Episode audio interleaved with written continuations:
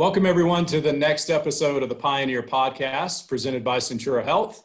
And today's special guest is the head coach of our men's basketball program, Rodney Billups. Coach Billups, welcome. Thanks. Thanks for having me. Good to see you. I haven't seen you in a while in person, so it's great to have you here on the Zoom. And uh, let's get started by uh, talking a little bit about you personally. Uh, you grew up here in Denver. Uh, tell us how uh, that was growing up, what the culture of basketball was like in this city when you were coming up. Well, I, am a bit fortunate because I got to grow up behind an older brother who was, you know, the biggest thing, the biggest name, the biggest player in in the entire neighborhood or city or state of Colorado. So, um, you know, my, my childhood is a bit a bit tainted because I had some huge, like gigantic shoes to fill as a student athlete. But you know, my my experiences as a kid was was special. It was fun. You know, my entire family is in the small intersection of Denver called Park Hill, and, and you know we had probably close to 100 relatives uh, right in in a, a, small one mile, two mile radius. So, you know, it, it was me going to the rec center every single day after school during the summertime, just playing whatever sport was in season. And you know, I, I had a, a wonderful childhood. So growing up, Rodney, what were those dreams that you had as a kid growing up here in Denver? I had several. Uh, one uh, was that you know to, to get school paid for uh, by by playing basketball. And in our house, we had the, the three A's. It was either going to be athletics, arts, or academics that paid for school. My parents weren't fortunate enough to go to college. You know, they had Chauncey and they went to work, and and, and that was that. And we knew based on the jobs that they had that they weren't going to be able to afford college. So we we had to be good at something, and luckily I was good enough to to be a good uh, to to be a good student and to get into DU and, and finish my my education at DU. So my biggest dream was to play basketball, but also get an education and, and finish college. So when you found your way to, to DU right here in the city where you grew up, what was it like playing in front of those hundred family members and all the friends that you've known all your life? It was stressful. uh, trying to get tickets, you know, as a student athlete, you only get so many tickets. So trying to get tickets for for the right people and prioritize uh, the games that people came to, and you know, playing hard and winning and, and representing on and off the court in the classroom you know, th- those same family members that come to our games now. So it was stressful. It was fun, you know, and being able to go to the barbershop and, and, and uh, talk some smack or, or uh, just having the same, you know, camaraderie that I had in high school or, or as a kid uh, throughout college was, was fun. And, and uh, I, I think that it helped propel me to be a better person because I had so many things and so many people to look after – and to look after me, it, it just it, it, made for a very respectful relationship between myself and the university and the neighborhood and, and everything else. Now you couldn't have been stressed on the court because you were good, right? I, have heard the stories. I mean, you were good. Come on. I don't know about that. I was fortunate enough to play with good players that that made me look probably better than I was. You know, I, I played with guys like Jimmy Nicholson and, and Antonio Porch, both Denver guys who had good careers here played for Terry Carroll, who who challenged us and motivated us uh, to to be good and to be the best that we could be. You know, I, I was fortunate to to play with some really good, really good teammates and, and some really good people too that I still have relationships with and who come support our program still to this day. So. Uh, I, I, had an okay career, but it, it, wouldn't have been nothing without uh, our, our teammates. When you finished at DU, you did play uh, professionally in Europe. What what were those experiences like for you? I'll say this, you know, my, my experience at DU helped uh, with going to Europe uh, because at, at DU I, I, got a chance to grow up and, you know, coming back to, to DU, because I went to junior college my first year, coming back to DU, uh, I, I, got to be in, in, uh, in an environment where I was very different and I, I got to experience some different cultures and some some different conversations and learn some different things at DU that ultimately kept me comfortable going to Europe. And, and I was in, in um, Eastern Europe where it was dark. It was cold. I was in Latvia, uh, northeastern Europe. I was. It, it was cold. It was dark. That they had just received their independence from Russia five years before I got there. So it was a mix of different people and different things, um, and, and, not so Americanized. So the things that I learned at DU helped me get through that time. And, and you know, basketball is basketball. You know, and right. and when we are on the court for that two hours a day, that was it was a safe haven. But to be able to grow up a 22, 23 year old person, uh, grow up in Europe and grow up on a campus like DU, uh, it, it really helped me become the person I am today. And then you decided to get into coaching, and you had great opportunity at Colorado to coach. Uh, how was that experience? What did you learn there? What a bad decision taking a year education into coaching. no, that was. We're glad you did. You know, it, has it, been wonderful because I, I, I, got a chance to to learn from Tad Tad Boyle, the head coach at the University of, of Colorado. Uh, my story is extremely unique because I, I wasn't an assistant for very long. I wasn't a director of basketball operations for very long. I got in, and, and within six years, I became a head coach, and it's all because of the the toolers that I've had. You know, Tad, learning from Tad, learning from the assistant coaches that we had there, uh, learning from guys like Ricardo Patton, who was the head coach at Colorado, and then became my assistant. Uh, just just being able to be in the room with such really good basketball minds and really good people uh, I, have been really, really fortunate to, to learn and to coach some really good players. You know, when we were in Boulder, we got to coach guys like Alec Burks, who's in the in, in the NBA, Spencer Dinwiddie, Andre Roberson, uh, Carlon Brown. Uh, I mean, the list can go on and on with the guys and the talent that that I got to coach. Um, even Colorado guys like Josh Scott and Wesley Gordon, who who helped us win a lot of games in Boulder. Uh, so just just continuing my path to learn and, and, and to be to be really good at what it is that that I'm trying to do at DU. Colorado helped me do uh, help help me with that. When you took over at, at DU, Rodney, you you were inheriting a program that had an, a kind of an established style of play. You came in with a very different style of play, much more up tempo, high scoring. Uh, those transitions uh, aren't necessarily smooth and and you're we're working through that transition but we, we saw some great progress last season. What did you see last season uh, that caused that progress? What have you been working on in the program to to get to that next step? You know when I, when I came in it was very different uh, a very different style of play but the culture here was intact. And uh, I was fortunate to, to inherit some guys that had high character some guys that played extremely hard, some guys that, that said yes sir, no sir, and, and opened the doors and said thank you. And the, the program culture was intact. But like you said, uh, very, very different style of play, very different kid that, that coach uh, and his staff recruited. Uh, and, and now you're, you're starting to see the transition of, of my style of play and, and what we like to do and the, the way our, our, our student athletes respond to our type of coaching and, and our student welfare. And, you know, this past year we, we were extremely young with 13 scholarship guys, 11 of them were freshmen and sophomore. And, and you saw a very talented team, but a, a, an unexperienced team. And, and, that's what I'm ex- excited to see going forward is, you know, th- those same talented guys get even more talented and, and more skilled, but also have the experience to win a game, a close game at the end. Um, or, or a blowout win and, and, come back and not be so arrogant as to so we just won that game for by by a double digit and lose the next one. You know, ha- having the experience to go through those those trials and and stay stay confident, stay composed, uh, but also stay uh, continue to be a student of the game and respect the game. And the season ended in the Summit League championship, and it's it's hard for competitive people like we are in athletics to say uh, ending the season with any loss was a was a good experience or a growing experience. But I believe really believe it was that that uh, game in the Summit League tournament, a close game against a good North Dakota State team.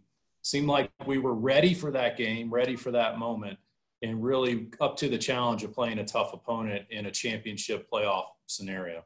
You know, it, it, it's strange because, you know, if you look at our record and uh, you let the record tell the story, it would lie to you because every game that we played, especially in conference play, we prepared our guys to win, and they believed that we were going to win. And, and if you look at the scores, I mean, we, we were right there, uh, a few possessions away from, from winning a ton of games. And uh, there was no different going into the conference tournament game against uh, the team that actually won it.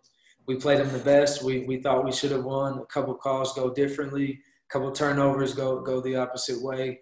We win that game, but our guys, it, it kept them hungry. And the disappointment in our locker room was different this year. Um, and, and, our guys are, are excited to get back. And, and, we share these Zoom meetings every week, and, and our guys are, are, are, starting to shape up in, in, a, in a way that they're connected. And the challenge is to stay connected, but it all stems from that game and, and that locker room after that game. So uh, I'm excited about what's next for sure.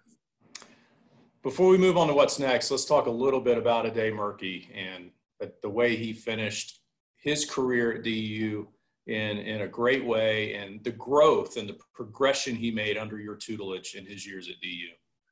You know, a, Ade, he, he became so much better when he started to own his responsibility. And, uh, you know, he, he saw the writing on the wall with his senior year being – almost to a close and, and his opportunities to play professionally starting to dwindle because uh, no one was coming to practice, no one was coming to games to evaluate him, and something clicked, and um, he just became uh, our best player, maybe even the best player that's ever played here because now he's getting NBA interest, and you know NBA teams are calling, and, and he may be drafted in the second round and, and invited to vet camp and uh, all these things only because of, of him. It had nothing to do with us. We, we just presented the opportunity and, and, and he, you know, busted a crack door wide open. You know, he, he, he began to, to lean on his teammates. He began to be a better team, a better teammate, a better leader. All those things happen. And, and of course the shots go in and the free throws go in and, and the defensive steals and, and, rebounds that they, they, kind of fall in his hands once he becomes a better person and a better teammate. It, it really seemed like to me in the stands watching, you know, he started having a lot of fun too. Yeah. And to know, you know, which one comes first, the success or the attitude first. But it sounds like really for him, he had an attitude switch at some point, and and then that changed the results, which led to him having more fun and enjoying the games. Absolutely. You know, we, we often challenge our older guys to be the leader that they wish they had when they were freshmen or sophomores. And uh, lo and behold, today he, he took on that role. And uh, I, I, believe it was South Dakota State. He had 42 points and, on the road and, and gave us a chance to win. Uh, and in the locker room before the game, I knew something was different with him. You know, he was happy. He was energetic. He was – he was in God's face, motivating in, in a positive way, and he's dancing and, and, and, kind of playing the game to get the nervousness out of our, our young team. And, you know, he, he just turned it on and kept it on. And, and I'm praying that, you know, through this spring and summertime when, when he is in front of NBA scouts and team owners, uh, that, that he, he has that same feeling and confidence about him early in the conversation, Roddy, you mentioned culture, and, and you have a very defined culture that you strive for. Uh, you use the acronym RAPID. Uh, can you talk about RAPID and what that means in your program? You know, the word rapid itself is how we want to play. We want to play fast, and, and that that's the easiest recruit, recruiting tool for us uh, is just to explain rapid. Hey, we want to go fast. We want to score early in the shot clock, but when you break it down, and I love breaking it down in front of parents or adults because they, they really understand it. Um, the R means respect, the A means accountability, the P is passion, I, integrity, and D, depending on who I'm talking to, is either development or discipline. Um, the, the, the R is, is always comes first, right? We, we have to respect the game, we have to respect our opportunity, respect everyone in between uh, whether it's a teammate, uh, a coach, um, a sports performance coach, a, a trainer, uh, a student, a peer, a, a, professor, whoever it is that you may come in contact with, the respect is first. And if you don't value the word respect, then you probably won't make it here. Uh, the A, accountability, we try to hold everybody accountable because life will at some point make you accountable to your decisions. and we try to learn and, and grow through accountability. Uh, passion, you know, kind of self-explanatory. You, you have to have passion to be successful in whatever it is you do, and basketball is no different. Um, being a good person, you have to be passionate about people. Uh, and, and, your character, you, you, certainly have to be passionate about doing the right things. Um, integrity is doing the right thing when nobody's watching, and, and, and, we we emphasize it every time, every chance we get, if not every day, every other day. You know, what, what are you doing at night? Uh, are you having a, a, second or third cookie, or you having a, a piece of fruit and, and, and getting to bed and, and, getting some sleep versus playing the video games? And, you know, examples like that, we, we try to encourage our guys to do the right thing. And, and then development, you know, I'm still developing myself as a, as a head coach, and, and I want to be the best that I can be, and I want to learn everything that I can. I try to lead from the front with that attitude and, and, letting our student athletes understand, hey, you, you're not a polished uh, pair of shoes. You, you still got some scuff marks. Let's, let's get back uh, to doing the right things and, and, getting the right work done and, not not letting this opportunity slip. So continuing to develop and, and being disciplined through through that same that same development as well. The other thing you do is is you you invest in your players way beyond basketball and actually way beyond school here at DU, and and you invest a lot of time and energy around their development as people and leadership development. Talk about that program you run you know, for, for us, we, we teach life, and uh, we'll, say that, you know, in the middle of practice, in the middle of game, and, and we try to give basketball examples as to, to, to some of the, the, life experiences that you may go through. And I can tell you, if, if you can recover from losing a tough game, you can recover from, you know, a, a, an argument or, or disagreement with a relationship partner or uh, being told no to at a job interview. You, these the lessons that we learn through basketball. Uh, I, I, try to incorporate it in life, and, and, you know, for, for me, there's there's no there's no more glory, no better glory than one getting a, getting a degree, and two sending them off with with an opportunity with a job, whether it's you know me having a conversation with that student athlete and that family with agents or, or a, a basketball club or me, you know, sending them off to an internship or, or a job interview prepared in a suit that we that, that we've raised the money to, to, to buy for them, uh, having the interview skills that we at, at, DU give them the resource through our, our academic office uh, with Cindy and David, uh, just just preparing them however uh, see fit for life, and, and I think that's that's more important than making a free throw at the end of the game. And you dedicate time each week for that, right? You set aside time for that. We do. So we, we, we do a, a course called Champions for Life. And uh, it has nothing to do with basketball. Um, we, we do uh, uh, culture building, team building, team bonding activities. Uh, and, and, actually, I have a, a book here, and, and, this is kind of off, off, subject, but Jeff Janssen has a series um, the the teammates accountability manual. We we've gone through the the responsibility manual. Now we're going through the accountability manual and trying to talk them through some examples of just being accountable and being responsible as young people, as young student athletes, because they're in a fishbowl, right? And, and everybody's watching and waiting uh, f- for whatever decision that they make, good or bad, to exploit them. And, and I want them to be prepared for whatever it is that they face. Well, I've, I've got to witness some of those sessions and it's great, great work you're doing. And I know the student athletes as well as the coaching staff, I think are getting a lot out of those meetings and those sessions. Uh, looking into the future, what excites you about next year? Um, what are some of the key components coming back and uh, what do you think about next season?